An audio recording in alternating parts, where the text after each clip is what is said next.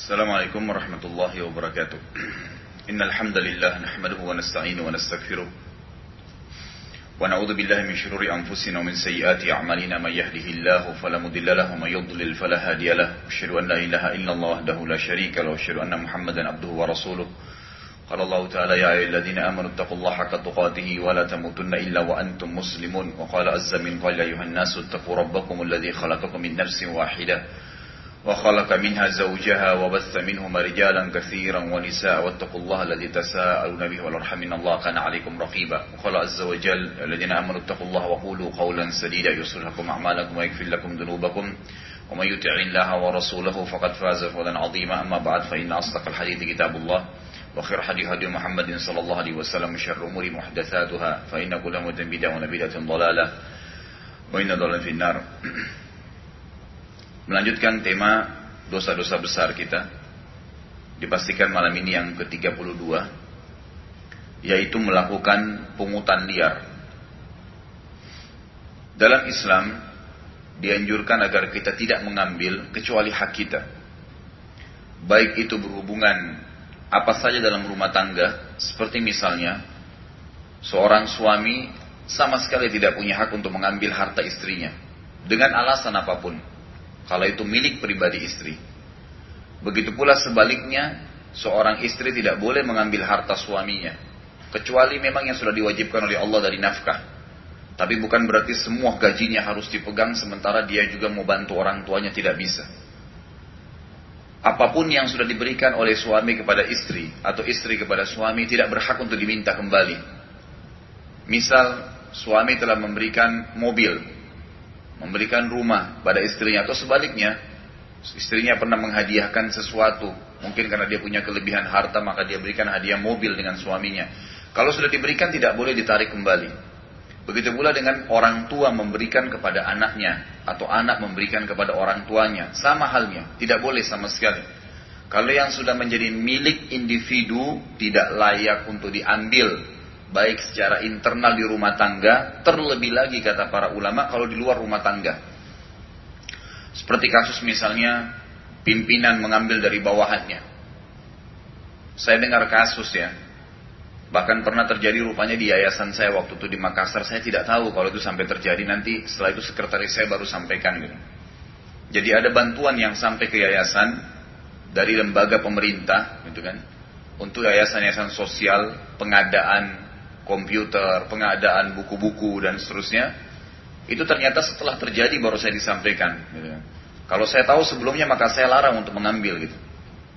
Ternyata dari anggaran dana yang dianggarkan dan resmi ditandatanganin, ya, yang diminta oleh pemerintah kepada yayasan, jumlahnya sekian. Gitu kan. Ternyata pada saat sudah ditandatangani oleh sekretaris saya, yang diberikan bukan jumlahnya segitu. Jadi dipotong sekitar 20 sampai 30 persen tidak jelas untuk apa itu. Jadi diambil secara liar gitu. Ya. Jadi diambil secara liar. Kalau kita bahasakan langsung sangat liar, bukan cuma liar, ini sangat liar, bukan hak dia sama sekali. Diambil itu dipotong dan banyak sekali ternyata saya bicara sama teman-teman yayasan yang memiliki yayasan mengeluh hal yang sama. Setiap ada bantuan yang datang selalu dipangkas dan dipotong, gitu kan? Tanpa jelas ke mana itu. Sementara yang mereka harus tanda tangani misalnya 100 juta, Ditanda tapi yang nanti diterima cuma 70, cuma 60. Dan itu terjadi sampai kepada sumbangan masjid pun. Ini hal yang luar biasa gitu. Orang-orang yang seperti ini tidak sadar bahwasanya harta yang haram demi Allah jemaah sekalian tidak akan ada berkahnya. Tidak ada berkah maksudnya apa? Kalau dia makan akan jadi penyakit di tubuhnya. Kalau dia gunakan beli kendaraan pastikan akan sering tabrakan dan rusak. Kalau dia beli pakaian maka akan mengganggu hidup dia, tidak nyaman untuk dipakai atau mungkin bisa rusak pada saat disetrika atau apa saja. Semua hal-hal yang bersumber dari yang bukan hak kita hukumnya haram dan yang haramkan adalah Allah Azza wa Jal. Ini bukan main-main, ini bukan yang mengharamkan seorang pimpinan perusahaan atau yang mengharamkan orang tua kita karena kita seorang anak, tapi yang mengharamkan pencipta langit dan bumi. Allah menghalalkan kita untuk makan. Kulu minat tayyibati ma razaqnakum. Kata Allah Azza wa Makanlah dari apa yang baik-baik yang telah kami siapkan. Dari pendapatan, kerja di tempat yang baik-baik. dapat pendapatan dari baik-baik, kalau diberikan hadiah oleh orang, diterima yang baik-baik, bukan dengan cara paksa, bukan dengan cara mengambil yang haram. Dan itu memang sudah menjadi fitrah tertolak sebenarnya dengan jiwa dan tubuh kita. Tapi ada orang yang sudah rusak jiwanya dikuasai oleh syaitan sehingga mereka melakukan pungutan-pungutan liar ini. Apa pun sifatnya. Sama juga kalau kita kembangkan lagi preman-preman. Itu mereka berkembang biak di sana sini. Bahkan memang ada yang sudah dianggap sukses di preman ini, ya, di pasar lah, ya, di mana saja, sampai ke parkiran-parkiran saya dengar begitu keadaannya di Jakarta seperti itu. Saya waktu masuk parkir di Islamic Book Fair waktu itu di Senayan, saya masuk bayar 3000 rupiah resmi yang ada konternya gitu. Pada saat saya masuk ke lokasi Islamic Book Fair-nya, itu udah banyak sekali orang-orang di situ yang ada dan begitu saya turun, Pak bayar parkirnya. Loh saya kan tadi sudah bayar. Saya tidak masalah dengan 3 ribu, 5 ribu rupiah, bukan itu masalahnya. Lalu dia bilang, di sini bayar lagi Pak. Terus saya bilang, bayar berapa? Minta 3 ribu atau 5 ribu rupiah gitu kan. Loh ini untuk apa? Jaga parkir Pak. Baiklah. Saya pikir mungkin sama, mungkin memang ditugasin. Saya kasih uang itu. Kemudian setelah itu saya masuk. Waktu saya keluar, dari Islamic Buffet itu saya tidak temukan ada orang itu jaga mobil saya. Nggak ada, dia nggak jaga, nggak apa, tinggal sudah terima uang langsung pergi. Lalu pada saat saya keluar saya tanya kepada konter resminya, tadi di dalam itu harus bayar parkir lagi nggak? Katanya enggak. Loh kok banyak sekali anak-anak muda di situ yang pada nagi-nagi mobil-mobilnya orang harus bayar dan ditentukan tarif 3.000 sampai 5.000. Gitu kan. Ini dari mana gitu? Dia bilang tidak ada pak. Kalau kita harus ditindak. Jangan membuat masyarakat tidak nyaman gitu kan. Ini nggak boleh dibiarin. Bukan kasus 2000, 3000 atau 5000 rupiahnya. Asal resmi dan memang betul itu dibutuhkan. Kenapa tidak dibayar walaupun 10 ribu rupiah tidak ada masalah gitu kan. Ini contoh. Saya juga pernah sekali mampir ke Tanah Abang. Kebetulan ada hajat saya ingin beli sesuatu waktu itu saya dengan salah satu ikhwah. Bersama dengan saya di mobil. Pas di depan masjid di dekat Tanah Abang itu ada kosong parkiran. Saya mau parkir, tiba-tiba datang tukang parkirnya, bantu sumpritan. Belum sebelum dia masukin mobil saya, dia bilang, Pak, bayar 25 ribu ya. Parkir loh, 25 ribu. Terus saya buka kaca saya, saya bilang, Pak, ini 25 ribu kalah parkiran mall. Parkiran mall aja sejam cuma 2 ribu atau 3 ribu rupiah, kok 25 ribu. Kalau bapak nggak mau, nggak usah parkir di sini. Dan dia kesannya, kesannya karena sistem premalisme yang dipakai gitu kan, jadi kalau nggak mau ya sudah, kalau mau parkir sini ngotot-ngototan maka bisa berantem sama dia. Mungkin ban mobilnya dipecahin, mungkin mobilnya dirusakin. Dia tidak peduli, yang penting dapat uang haram 25 ribu itu. Subhanallah. Seperti ini kurang lebih. Dan ini hampir banyak sekali terjadi di Jakarta gitu. Belum lagi orang yang tinggal di sekitar perumahan. Kemudian ada orang-orang preman yang datang sengaja nagih secara paksa. Dan ini semua subhanallah. Tidak ada iman gitu. Tidak ada sesuatu yang membuat mereka sadar bahwasanya itu semua pendapatan yang haram. Kenapa nggak bekerja dengan cara halal? Kata Nabi SAW dalam hadis Bukhari, seseorang di antara kalian memotong-motong tali, kemudian membawa tali itu ke dalam hutan dan mengumpulkan ranting-ranting yang kering, kemudian dipikul di pundaknya dan dia jual di pasar, jauh lebih mulia bagi dia dibandingkan dia minta-minta kepada orang. Ini hadis yang luar biasa. Seorang mukmin disuruh bekerja, berkah. Silahkan ke hutan, cari ranting kering. Nabi SAW berikan contoh yang berat gitu. Untuk ke hutan, kumpulin ranting, jual di pasar. Itu zaman dulu bisa laku, sekarang mungkin sudah enggak. Tapi ini contoh saja. Artinya, mungkin kita tawarin diri untuk bekerja apa saja. Oh saya nggak punya ijazah, bisa bekerja jadi sapam, bisa bekerja jadi apa banyak pekerjaan yang halal, gitu kan? Insya Allah kalau dia tawakal kepada Allah, Nabi SAW sudah janji. Dalam sebuah riwayat yang sahih yang lain kata Nabi SAW, Lau annakum tawakkaltum ala Allah ala Allahi haqqu tawakkuli, la razaqakum kama razaqat. Kalau seandainya kalian benar-benar bertawakal kepada Allah, benar-benar keluar rumah ingin cari rezeki yang halal, maka pasti Allah SWT akan memberikan rezeki pada kalian sebagaimana Allah berikan rezeki burung yang keluar pada pagi hari. Disebutkan dalam lanjutan hadis dia keluar pagi hari lalu dia pulang sore hari dia sudah membawakan anaknya makanan. Itu pasti diberikan rezeki. Ada jaminan. Artinya cari yang halal. Ada Allah Azza wa Tuhan kita yang maha melihat, maha mengetahui. Maksudnya kita harus tahu itu dan menyadari masalah ini. Dan uang-uang haram jemaah sekali, sekali, sekali lagi tidak ada kehalalannya. Termasuk juga pelanggaran-pelanggaran yang sering terjadi di kantor.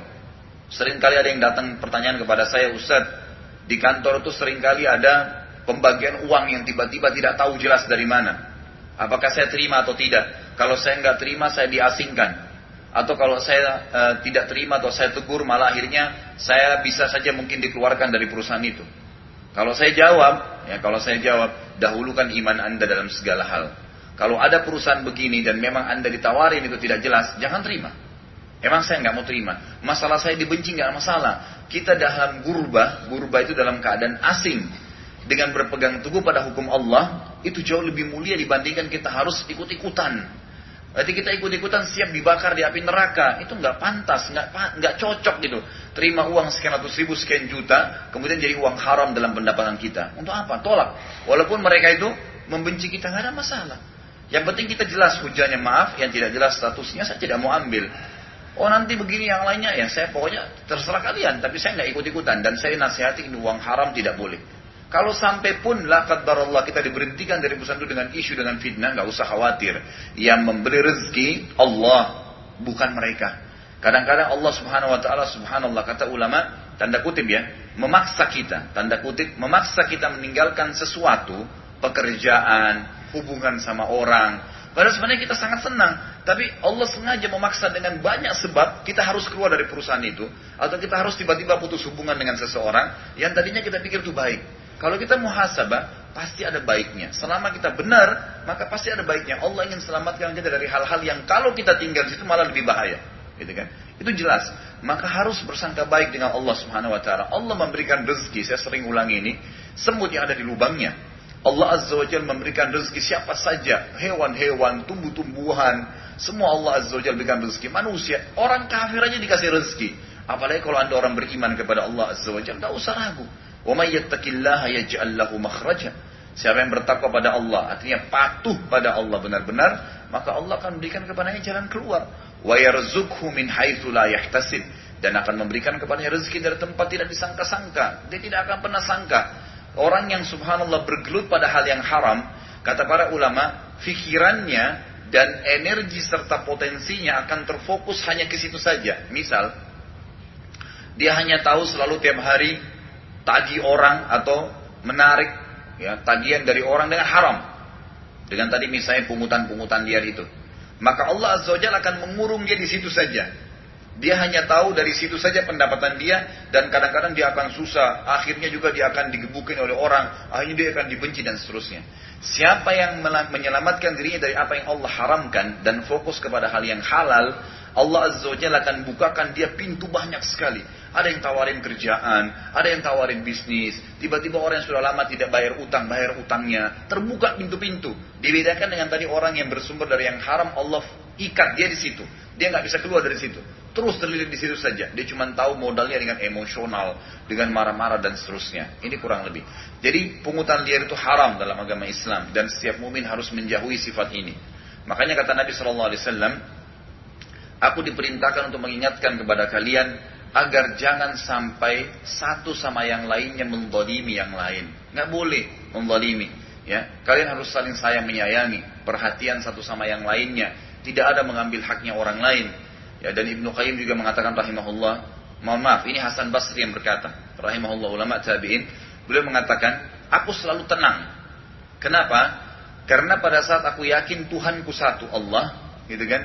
Nabi aku harus ikuti cuma satu Muhammad sallallahu alaihi wasallam Kemudian aku juga tahu rezeki itu sudah dibagikan dan rezekiku tidak akan diambil oleh orang lain. Maka untuk apa aku berebut dengan orang lain? Selesai. Kalau aku sudah tahu rezekiku tidak akan diambil oleh orang lain, untuk apa kita ribut-ributan, jor-joran sama orang? Ada sebuah hadis yang sahih riwayat ahli sunan. Kata Nabi Shallallahu Alaihi Wasallam, seseorang tidak akan meninggal dunia sampai dia mendapatkan semua rezeki yang telah Allah catatkan. Anda tidak akan meninggal kecuali Anda sudah ambil semua. Tidak usah khawatir. Akan datang rezeki itu dengan sendirinya. Dan rezeki sudah pernah saya jelaskan. Ada yang sifatnya mutlak. Yang memang kita mau tidak mau sudah datang dengan sendirinya. Seperti segelas air di depan saya ini. Tiba-tiba dihidangkan tinggal saya minum atau tidak. Atau ada orang yang mengantarkan makanan kepada Anda. Ada teman yang traktir. Tiba-tiba dapat uang warisan.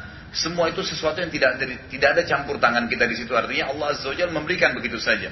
Seperti juga orang kalau puasa lupa, kemudian dia makan. Kata Nabi SAW, kalau salah seorang di antara kalian berpuasa, kemudian dia makan dan dia lupa, maka dia lanjutkan puasanya. Karena sesungguhnya Allah yang telah memberikan makan dan minum kepadanya gitu kan.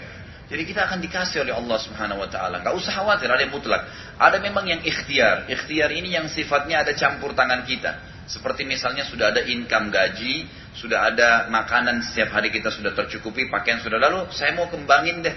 Saya mau bisnis lagi, saya mau kembangin, tambah ikhtiar kita, maka bertambah rezeki dari pintu itu. Tapi ada yang sifatnya mutlak. Oksigen yang Anda hirup satu hari bisa berapa ribu kali, itu adalah rezeki mutlak, gitu kan? Kemudian mata kita bisa melihat, memandang itu e, sebuah rezeki yang mutlak. Lidah kita masih bisa merasakan, suara masih bisa keluar. Bahkan rasa-rasa yang kita rasakan seperti rasa lapar, rasa haus, sebuah nikmat yang besar sekali dari Allah Azza wa Jal. Bayangin kalau kita nggak punya rasa lapar, mungkin kita bisa mati kelaparan. Tapi dengan adanya rasa lapar, kita tahu oh ini saatnya makan. Terus pada saat kita makan dikasih lagi oleh Allah rasa. Oh ini pedas, ini asin, ini manis, nikmat yang luar biasa gitu. Itu rasa juga sebuah nikmat. Kemudian pada saat sudah makan sepiring, dikasih peringatan sama Allah. Udah kenyang nih. Ya, sudah keluar suara anginnya, udah kenyang. Jangan dipaksa lagi makan, udah ada isyaratnya, berhenti makan. Gitu kan? Ada isyarat, haus juga ada rasanya sebentar. Kita tahu, oh ini kalau ini haus, harus minum. Gak bisa haus itu dibayar atau dihilangkan dengan makan, gak bisa. Capek juga rasa, sebuah nikmat yang luar biasa gitu Allah kasih banyak. Kita capek saja bisa enak, gitu kan? Karena kalau tidak capek, kita tidak akan enak tidur. Gitu kan? Coba anda kalau dari pagi, disuruh tidur terus sampai jam 10 malam. Jam 10 malam disuruh tidur lagi, mau tidur nggak? Sudah nggak tidur. Tapi kalau dari pagi bekerja sampai jam 10 malam capek sekali. Sudah ada isyarat dari Allah, capek nih. Suruh istirahat. Istirahatnya itu enak sekali. Tadi anda makan sampai kenyang. Begitu kenyang, sudah dua piring makan kenyang luar biasa. Dihidangkan lagi ayam bakar, dihidangkan lagi sapi bakar. Masih mau makan nggak? Sudah enggak. Coba kalau lapar, biar nasi sama tempe enak aja masukkan gitu. Sama semuanya begitu. Itu nikmatnya Allah sangat banyak sekali. Makanya kata Nabi SAW, ini maksudnya tujuan semua ini untuk menghindari pendapatan yang haram ya. Apalagi kalau sampai dengan pungutan-pungutan liar. Ya ini jauhi sama sekali, jangan campur baurkan dengan pendapatan anda. Kata Nabi SAW di dalam banyak sekali hadis, di dalam banyak sekali hadis Nabi SAW, beliau selalu mengingatkan, ya, agar kita selalu menjaga makanan yang baik, ya, minuman yang baik, jauhi semua pendapatan yang haram. Bahkan itu menjadi penyebab doa ditolak oleh Allah Subhanahu wa taala. Karena Allah sudah halalkan yang baik-baik maka jauhi semua yang haram. Beliau mengatakan di sini melakukan pungutan liar adalah termasuk dosa besar. Yang ke-32 dalilnya beliau mengatakan surah Asy-Syura ayat 42 rajim. Inna Innamas sabilu 'alal ladzina yadhlimuna an-nasa wa yabghuna fil ardi bighairil haqq. Ulaika lahum 'adzabun alim. Sesungguhnya dosa itu atas orang-orang yang berbuat zalim kepada manusia. Berbuat zalim artinya apa? Mengambil haknya orang lain. Itu berbuat zalim namanya. Mencela orang lain, zalim namanya. Apa pun perbuatan yang berhubungan dengan menyakiti, mengambil, apa saja memukul orang lain berarti zalim. Sesungguhnya dosa itu akan dibebankan kepada orang-orang yang berbuat zalim kepada manusia dan melampaui batas di muka bumi tanpa hak. Kata ulama tafsir melampaui batas ini sudah ngambil haknya orang dengan cara paksa lagi. Dengan cara mencaci maki lagi. Ya, dengan cara memukul. Udah ngambil bukan hak dia, masih memukul. Ada kadang-kadang manusia dengan jahilnya subhanallah bisa memukul orang untuk merebut sepiring nasi, ya, sepotong roti, atau mungkin hanya isi dompet yang isinya 100 ribu atau 200 ribu rupiah. Itu diperebutkan, diambil, bahkan bisa membunuh orang gara-gara itu. Subhanallah gitu kan. Ini kejahilan yang luar biasa. Mereka tidak sadari. Allah mengatakan, perhatikan baik-baik penutupan ayatnya, mereka itu akan mendapatkan azab yang pedih. Kata para ulama, azab pedih ini di dunia sebelum akhirat. Di antara contoh, ulama berikan contoh, kalau orang itu mencuri, dan memang dia profesinya mencuri, pasti Allah akan tutup, ya Allah akan tutup diberikan adab yang pedih dengan dikeroyoki orang. Atau misalnya terbongkar curiannya. Atau mungkin dia berantem sama temannya sendiri. Sehingga saling bunuh-bunuhan sama temannya. Banyak sekali atau ditangkap oleh hakim pemerintah, kemudian dipenggal, dipotong tangannya, dipenggal lehernya, banyak masalah. Dan tidak pernah tenang, subhanallah. Siapa saja laki-laki yang mengambil pungutan liar atau uang haram memberikan makan kepada istrinya, pastikan bertengkar terus sama istrinya. Itu dipastikan. Pendapatan haram akan merusak hubungan dengan manusia. Karena ini termasuk jenis daripada adab dari Allah Subhanahu wa taala. Istri yang mendapatkan pendapatan yang haram, kemudian dia memberikan makan kepada keluarganya juga sama. Anaknya tidak akan berbakti pada dia karena makanan yang diberikan makanan haram. Semua seperti itu, ya. Jadi tidak ada yang langgeng, semuanya akan hancur. Lalu untuk apa? Kita mau membayar hanya dengan makan dari hasil curian atau hasil rampasan dari orang, pesta dengan setengah jam, satu jam, setelah itu kita sakit sekian tahun, ya. Baik itu rusak rumah tangganya, kena penyakit yang berat, dibenci oleh orang, beragam macam masalah yang terjadi dan itu adab. Itu baru di dunia. Belum di akhirat. Dan azab akhirat ini lebih berat, gitu kan? Jangan dianggap remeh ini sesuatu yang luar biasa, yang jangan sampai naudzubillah dari azab Allah SWT pada hari kiamat itu berat sekali. Di dunia masih bisa taubat, di akhirat tidak bisa lagi. Kemudian di dalam hadis beliau mengatakan tentang seorang perempuan yang melakukan zina dan kemudian mensucikan diri dengan menyerahkan diri untuk dirajam. Kebetulan hadis ini diriwayatkan Imam Muslim dan hadis sahih dalam Kitabul Hudud dan juga Abu Daud dalam Kitabul Hudud. Kisahnya cukup panjang. Ada seorang wanita yang di zaman Nabi Shallallahu Alaihi Wasallam berzina. Kebetulan dia sudah menikah. Lalu dia datang kepada Nabi Wasallam mengatakan, ya Rasulullah, kebetulan wanita ini waktu selesai berzina hamil gara-gara zina itu. Dia merasa bersalah sekali. Dia mengatakan, ya Rasulullah, hukum saya karena saya sudah berzina. Kata Nabi Wasallam, mungkin kau hanya bersentuhan. Kata dia tidak ya Rasulullah, saya telah berzina. Kata Nabi Wasallam, mungkin kau hanya berciuman. Kata dia tidak ya Rasulullah. Bahkan di perut saya ini saya sedang hamil dari zina itu. Dia berikan kesaksian dirinya sendiri. Hakimilah saya. Dan saya sudah menikah. Karena hukumnya kalau sudah menikah atau muhsan dikenal, itu dirajam. Lalu Nabi SAW memberikan kesempatan bagi dia. Nabi SAW mengatakan kepada dia, cobalah kamu pulang dulu, biarin kamu hamil, gitu kan? Sampai kamu melahirkan, setelah melahirkan baru datang ke saya. Dan ini juga sebuah dalil kata para ulama, kalaupun ada seseorang yang sempat hamil dan sudah terbentuk ruhnya, dari hasil perzinahan pun tidak boleh digugurkan. Tidak boleh digugurkan. Karena anak itu tidak ada dosanya. Dia nggak ada hubungannya. Kalau memang ada anda dia mungkin anda pernah kalau salah anda pernah bertanya sama saya bagaimana Ustaz kalau orang tahu saya dulu berzina dan saya baru tahu dan saya ini anak zina apakah saya berdosa jawabannya tidak dosa orang tua anda anda tetap manusia normal dan tidak ada hubungannya dengan masalah itu bisa saja orang tuanya berzina tapi anaknya menjadi seorang ulama yang besar. Itu bisa terjadi. Itu kan jadi kita harus hati-hati. Kembali kepada riwayat tadi. Lalu Nabi SAW memberikan kesempatan dia hamil. Sampai dia melahirkan. Selesai melahirkan, saking luar biasanya imannya sahabat ini. Dan dia memang ingin membersihkan diri. Dia tahu dunia hanya sebentar hidup. Dan dia ingin disiksa. Dia ingin maksudnya selamat dari azab akhirat di dunia deh. Hukumnya Allah dirajam-rajam. Selesaikan saya tidak mau lagi ada hubungan di akhirat ingin dibersihkan dan dia betul-betul taubat kepada Allah Subhanahu wa taala. Lalu kata Nabi kata waktu dia datang selesai melahirkan ya Rasulullah, ini anak sudah lahir, saya sudah melahirkan. Hukumlah saya. Kata Nabi Shallallahu Alaihi Wasallam waktu melihat anak kecil itu, anak bayi di sebelahnya, apakah kau susui anak ini? Sahabat itu mengatakan iya. Kata Nabi SAW, pulanglah, susuilah anak ini. Disusuilah sama sahabat itu sementara tiap hari jiwanya bergejolak. Sahabat ini bergejolak karena merasa berdosa dengan Allah. Dia merasa tidak bisa kecuali sudah dihukum gitu. Lalu kemudian disusui anak tersebut sampai dua tahun. Setelah dua tahun disusui, Nabi SAW datang lima Nabi SAW. Maksudnya di sini kata ulama, Nabi SAW memberikan kesempatan dia tobat deh. Setelah kamu tobat nasuha, perbaikin hidup untuk tutupin aib itu. Memang begitu sebenarnya gitu kan. Orang kalau sudah bertobat, udah. Dan Nabi SAW berikan kesempatan. Hampir semua sahabat dan sahabat yang datang minta dirajam atau dicambuk. Itu Nabi SAW selalu mengalihkan. Mungkin kau begini, mungkin kau begitu. Disuruh pulang. Disuruh coba bertobat, tutupin aib itu. Tapi dia tetap ngotot minta untuk dihukum oleh Allah oleh Nabi SAW. Maka selesai dia menyusui dia datang lagi ya Rasulullah masa menyusui sudah selesai. Dan ya Rasulullah sahabat ini bilang tolong ya tolong bersihkan saya dari dosa ini. Maka Nabi SAW pun menyuruh mengeraskan kain bajunya lalu dirajam dan akhirnya sahabat ini meninggal dunia.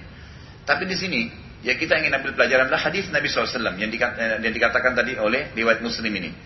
Waktu sahabat itu diserang, dirajam gitu kan. Kemudian ada seorang sahabat yang sempat mengatakan, semoga Allah melaknat perempuan ini. Kenapa dia bisa berzina? Datanglah dua riwayat, terjadi pada sahabat yang sama. Riwayat yang pertama adalah riwayat Imam Muslim ini dalam kitab Al-Hudud, laqad tabat taubatan law tabaha sahibu maksin lagufiralah au laqubilat minhu. Perempuan ini telah bertaubat dengan taubat yang andai dilakukan oleh pemungut liar, gitu kan? Di sini dalam kurung ditulis bea cukai. Mungkin di sini maksudnya adalah bea cukai yang tidak benar, gitu kan? Niscaya akan diampuni baginya atau niscaya akan diterima darinya. Kita akan kembali ke riwayat ini, kita masuk dulu ke riwayat yang kedua. Kata Nabi SAW, jangan kamu melaknatnya kepada sahabat laki-laki yang melaknatnya. Sungguh dia telah taubat yang kalau taubatnya dibagikan kepada seluruh masyarakat Madinah, maka akan tercukupi bagi mereka. Karena taubat yang luar biasa diberikan oleh sahabat ini kepada Allah Azza wa Jal. Baik, kembali kepada riwayat ini. Bayangkan tadi kisahnya saya datangkan tuh. Sahabat ini berzina, hamil di luar nikah gitu kan. Kemudian Nabi SAW rajam dia. Perhatikan apa lafad hadisnya. Perempuan ini telah bertaubat dengan taubat yang andai saja dilakukan oleh siapa? Pemungut liar. Kata para ulama, menandakan pemungut liar itu lebih berat daripada zina. Gitu kan? Lebih berat daripada dosa-dosa besar normalnya gitu. Sampai Nabi SAW mengatakan harus taubatnya seperti taubatnya perempuan ini yang selama dua, eh, sembilan bulan mengandung keberatan sekali jiwanya, terus tobat kepada Allah merasa terbebani dengan dosa itu. Kemudian pada saat itu pun, ya setelah melahirkan dia masih dua tahun nunggu lagi, nyusui dengan sabar dan kata para ulama menanggapi riwayat ini, bahwasanya sahabat ini terus bergejolak dalam hatinya taubat menyesali tiap hari nangis kepada Allah Azza Wajalla karena merasa bersalah dengan zina itu. Perhatikan, di sini dengan proses itu yang sulit, Nabi SAW pertemukan itu diimbangkan dengan pemungut liar, gitu loh. Ini bahaya sekali bagi pemungut liar itu lagi hati-hati, gitu kan?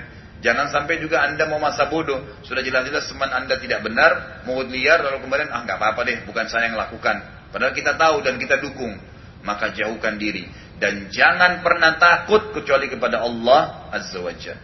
Jangan pernah takut kecuali kepada Tuhan Anda, Tuhan atasan Anda, Tuhan orang tua Anda, dan Tuhan segala sesuatunya. Itulah Allah subhanahu wa ta'ala. Jangan pernah takut kecuali kepada Allah.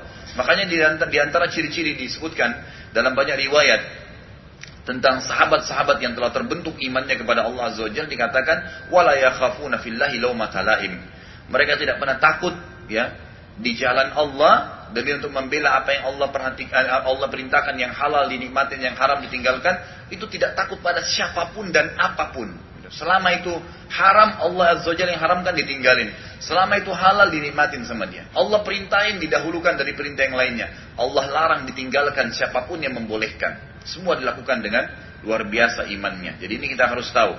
Lalu dikatakan kalau seandainya pemungut dia itu taubat dengan cara ini, niscaya akan diampuni baginya atau niscaya akan diterima darinya. Kata para ulama hadis dihubungkan dengan masalah kaidah usul fikih, dikatakan ini ada mafhum mukhalafah, ada pemahaman yang diambil dari sebaliknya. Artinya, kalau pemungut liar tidak taubat seperti perempuan ini tidak diterima darinya.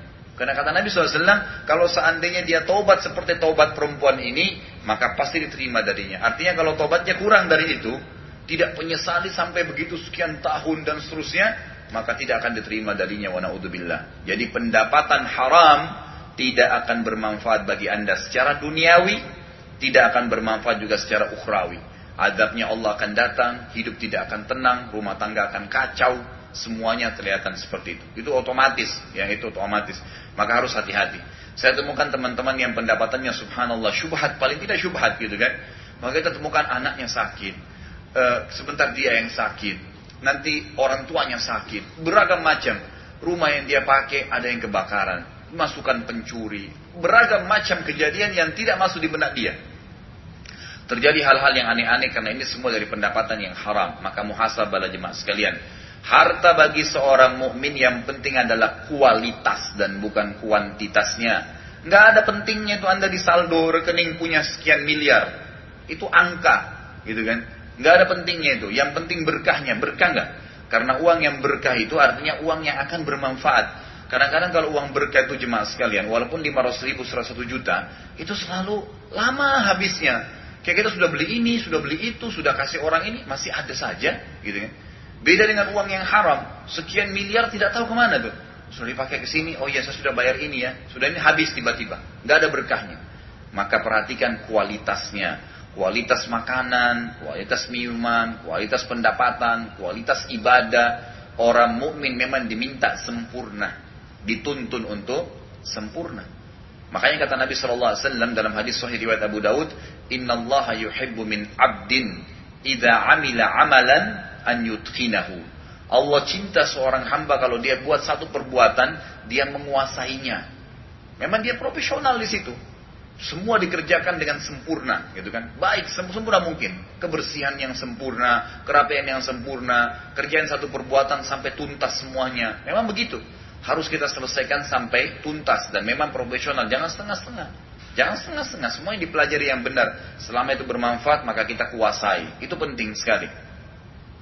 Baik, lalu beliau mengatakan dan orang-orang yang mengambil pungutan liar mirip dengan perampok jalanan yang lebih jahat daripada pencuri. Karena orang yang mendolimi manusia dan berulang kali memungut upeti, maka dia itu lebih zalim dan lebih jahat daripada orang yang adil dalam mengambil pungutan dan penuh kasih sayang ya, kepada rakyatnya. Maksudnya di sini adalah dia jelas zalim dan sangat beda dengan orang yang melakukan sesuatu dengan baik. Misal, memang ada keharusan pemerintah menenakan mengeluarkan peraturan pajak misalnya. Kemudian pajak ini memang benar-benar peraturan pemerintah dijalankan untuk pembangunan misalnya, untuk kebutuhan negara. Dan itu memang diminta secara baik-baik kepada masyarakat. Maka itu dan masyarakat ridho dengan itu untuk saling membantu, maka itu tidak ada masalah. Berbeda dengan orang-orang yang mengambil secara paksa, kan gitu. Berbeda orang yang mengambil secara paksa. Juga tolong saya ingatkan bagi anda yang mungkin punya perusahaan tentunya, tolong jangan diterapkan ya. Ini saya tekankan penting sekali. Jangan diterapkan kewajiban zakat profesi kepada pegawai. Kenapa saya katakan seperti itu? Seringkali saya temukan di pengajian ngeluh gini, Ustaz, saya ini tiba-tiba dipotong setiap bulan sekian, dua setengah persen dari gaji saya. Katanya zakat, gitu kan? Apakah itu sudah benar Ustaz atau tidak? Lalu saya tanya, pendapatan gaji yang anda ambil itu, gitu kan? Itu uh, cukup dah untuk kebutuhan anda? Dia bilang tidak Ustaz. Gaji saya misalnya 3 juta per bulan atau 5 juta per bulan. Kebutuhan rumah saya juga sama. 3 sampai 5 juta bahkan biasa lebih. Berarti kan tidak cukup. Sementara zakat kan punya syarat. Ada haul, ada nisab. Dalam hadis Bukhari disebutkan itu. Harus ada nisabnya, harus ada batasnya. 82 sampai 85 gram emas, yang gitu. Dan dia haulnya satu tahun. Sekarang bagaimana caranya pegawai belum kerja, baru masuk awal tahun sudah langsung diakumulasi gajinya satu tahun 5 juta per bulan satu tahun berarti 60 juta langsung dipotong dua setengah persen tidak dilihat utangnya dia dan kebutuhan dasarnya nggak bisa Zakat itu akan dikeluarkan setelah Anda tentukan haul Anda sendiri. Misal, Ramadan ke Ramadan. Baik, Ramadan akan datang Anda tentukan nanti, tutup buku dan Anda lihat pendapatan Anda selama Anda dapatkan dalam setahun dari Ramadan tahun lalu sampai sekarang. Ada warisan, ada transaksi jual beli, gaji yang disimpan, semua kita akumulasikan totalnya. Dikeluarkan kebutuhan pokok dan hutang. Setelah itu kalau sampai nisab 85 gram emas baru keluar 2,5 persen. Itu itu syarat mutlak dalam Islam. Jadi jangan sampai Anda tidak sengaja tanda kutip melakukan pungutan liar tadi. Sedekah yang dikeluarkan dari gaji pegawai itu harus sesuai dengan keinginan dia. Jangan karena kita niat mau baik, tapi akhirnya salah jalurnya, gitu kan? Apalagi mengatasnamakan zakat. Zakat ada syaratnya, nggak boleh. Kalau itu sedekah, maka sedekahnya juga harus terbuka, bebas, tidak ada penentuan persentasenya. Ya, terserah dia. Dia mau keluar satu persen, setengah persen, sepuluh persen, semuanya terserah yang pemilik uang gitu kan. Maka jangan sampai ini terjadi karena ini kadang-kadang dikhawatirkan tanda kutip malah orang yang punya uang tidak ridho dan itu terjadi pungutan yang liar nantinya gitu kan. Walaupun harus namakan zakat, maka lebih aman jauhi masalah-masalah seperti ini. Dan orang yang mengambil upeti atau dikatakan pungutan liar di sini termasuk tukang catatnya dan tukang pungutnya, baik tentara, orang tua, atau orang yang memiliki tempat untuk digunakan, mereka semua sama adalah bersekutu dalam dosa dan semuanya pemakan harta haram Walaupun tadi yang punya tempat transaksi itu tidak ikut-ikutan, cuma siapin fasilitas tempat, gitu kan? Sama saja. Orang yang catat, oh saya cuma pegawai, kenapa anda kerja di situ? Dan sudah sering saya bahkan jemaah sekalian, tolong diperhatikan baik-baik, lepaskan dan keluarkan diri anda dari bingkai hidup yang anda buat sendiri. Bingkainya ini, saya kalau tidak kerja di sini, saya mau makan apa ya? Itu bingkai yang dibuat sama dia. Padahal ribuan, miliaran manusia di luar sana bisa kerja di tempat lain kok. Kenapa kok anda tidak bisa gitu kan? Bisa. Saya kalau tidak nikah sama orang ini, saya bisa mati. Mati benar nanti. Saya bisa gila, ya gila benar. Kenapa? Memang manusia cuma dia. Ada banyak miliaran orang. Cari orang baik, minta kepada Tuhan Anda Allah Azza wa Jal, selesai urusannya gitu. Jangan kurung diri Anda di bingkai Anda buat sendiri dan itu kacau nanti semuanya. Akan masalah. Seperti pernah saya kasih contoh kan, kalau tidak minum kopi pagi hari kepala saya pusing, pusing benar, gitu kan? Coba kalau ada air putih, alhamdulillah minum, ada susu minum, ada teh minum, ada kopi minum, apa saja ada, ya sudah Bismillah, gitu kan? Nabi saw termasuk ciri beliau dalam banyak hadis Bukhari Muslim dikatakan, itu kalau beliau pulang ke rumahnya tanya, wahai Aisyah ada makanan nggak? Aisyah yang ada berapa butir kurma? Itu dimakan, Bismillah. Ya kan? Tidak ada ya Rasulullah. Oke saya puasa, selesai. Nggak bilang mana makanan, kenapa nggak masak yang begini, kenapa nggak masak yang begitu, nggak ada. Biasa saja. Semua dijadikan simpel kehidupan itu, jadi mudah semuanya. Gak ada sesuatu yang jadi beban. Ada orang tidak, semua hidupnya susah. Semuanya harus jadi masalah, gitu kan? Jadi semua dari pagi sampai malam harus ada marahnya. Akhirnya urat-uratnya banyak yang tegang, gitu kan? Di plus lagi nanti darah tinggi lah, ya kan? Nanti masalah dengan beragam macam nanti stroke, ya. Belum lagi orang-orang tidak senang interaksi dengan dia hanya karena terpaksa dan seterusnya. Maka banyak efek-efek yang tidak baik pada saat seseorang itu melakukan hal-hal yang haram atau di luar daripada kapasitas dia. Jadi sekali lagi, menyiapkan juga fasilitas itu berarti terlibat dalam masalah itu, terlibat memberikan ide juga sama, gitu kan? Memberikan ide. Kalau Anda ingin memberikan ide-ide, berikan ide yang positif. Ada orang yang mau kerja, oh tahu saya lebih baik kerja di sana. Karena di sana lebih baik. Jangan Anda bilang, oh nggak apa-apa deh, sambil nunggu yang lainnya, ambil dulu. Enggak, memang nggak boleh, gitu kan? Jadi harus keyakinan kepada Allah Azza Jalla, Allah itu razak, maha memberi rezeki. Gak usah ragu. Kita harus yakin dengan konsep-konsep seperti ini. Dan cukup banyak contoh dari Nabi Shallallahu Alaihi Wasallam kepada juga para sahabat. Dan juga dianjurkan juga berhubungan dengan masalah ini. Kebanyakan pungutan liar ini terjadi itu karena orang-orangnya memang terbiasa atau malas ya, tidak mau bekerja. Sehingga mereka pikirannya jalan pintas. Padahal sebenarnya kita harusnya bekerja.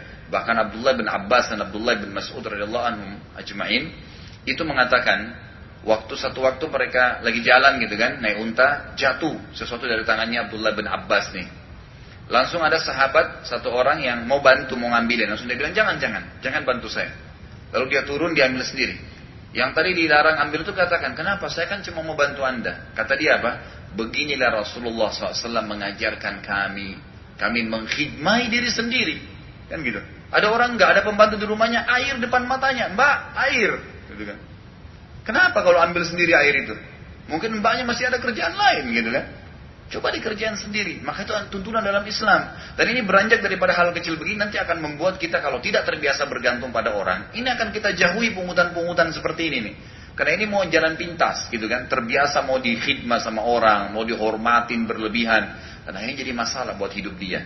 Oleh karena itu jemaah sekalian kembali kepada ajaran yang benar itu penting punya pendapatan dari hasil kerja tangan sendiri bagus, gitu kan? Kata Nabi Shallallahu Alaihi Wasallam tidak ada pendapatan yang lebih Allah cintai dibandingkan dari hasil tangan seseorang. Dan Nabi Allah Daud itu bekerja dari hasil tangannya. Ya, jadi kita disuruh bekerja dengan hasil tangan kita. Insya Allah dengan niat baik, maka Allah Azza wa Jalla akan berkahi itu. Banyak sekali contoh-contoh berhubungan dengan masalah ini. Kemudian jangan terbiasa untuk menggantungkan nasib pada manusia. Gantungkan nasib pada Allah Subhanahu Wa Taala. Satu waktu Allah mudahin kita keluar dari sebuah perusahaan, dari kerjaan, putus hubungan dengan orang, gak ada masalah. Karena yang penting jangan putus dengan Allah. Kalau sama mereka-mereka ini gak ada masalah. Itu bukan hal yang jadi harus beban. Keluar dari bingkai hidup tadi yang anda buat sendiri yang akhirnya membuat kita jadi sempit, gitu kan? Nah, ini pun juga termasuk hal yang mendasar yang mesti difahami gitu. Kurang lebih seperti itu gambarannya dan inilah gambaran dosa besar ketika 32 mudah-mudahan ada manfaatnya. Karena waktu Isya insya Allah sebentar lagi masuk, maka kita tutup. Seperti biasa insya Allah kita akan lanjutkan dengan pertanyaan setelah sholat Isya nanti. Sekalian kita gunakan tiga menit ini kalau memang ada yang mau wudhu silakan wudhu dulu. Sebelum kita tutup saya ingatkan kembali jemaah sekalian tolong jemaah-jemaah yang baru masuk di masjid atau di majelis taklim kita diperhatikan kembali softnya di sholat ya dan soft itu saya lihat masih ada yang mencong-mencong Perhatikan tolong tumitnya yang diperhatikan ya. Kalau di soft itu, kalau tumit kita yang rata dengan teman-teman di sebelah, maka kalau dari belakang itu kelihatan rapi semuanya. Dan bukan patokannya adalah ujung jari telapak kaki kita. Banyak di antara kita buat soft itu diperhatikan ujung jari telapak kakinya. Sehingga tumitnya ada yang ke belakang. Karena telapak kaki kita tidak sama. Kalau kita lihat dari belakang pasti berantakan tuh softnya. Makanya tumitnya. Nggak masalah ujung jari kaki kita ada yang lebih. Karena telapak kaki tidak sama ukurannya. Jadi patokannya adalah itu. Mudah-mudahan bisa diperhatikan kembali. Karena dulu kita sudah praktekin tahun lalu itu tata cara saf dan sholat. Kurang lebih ada beberapa jamaah yang berdiri. Mudah-mudahan bisa diberikan penjelasan kepada yang baru hadir. Begitu saya dulu kalau ada benar dari Allah, kalau ada salah dari saya mohon dimaafkan. Subhanakallahumma bihamdika asyhadu an la ilaha illa anta. Wassalamualaikum warahmatullahi wabarakatuh.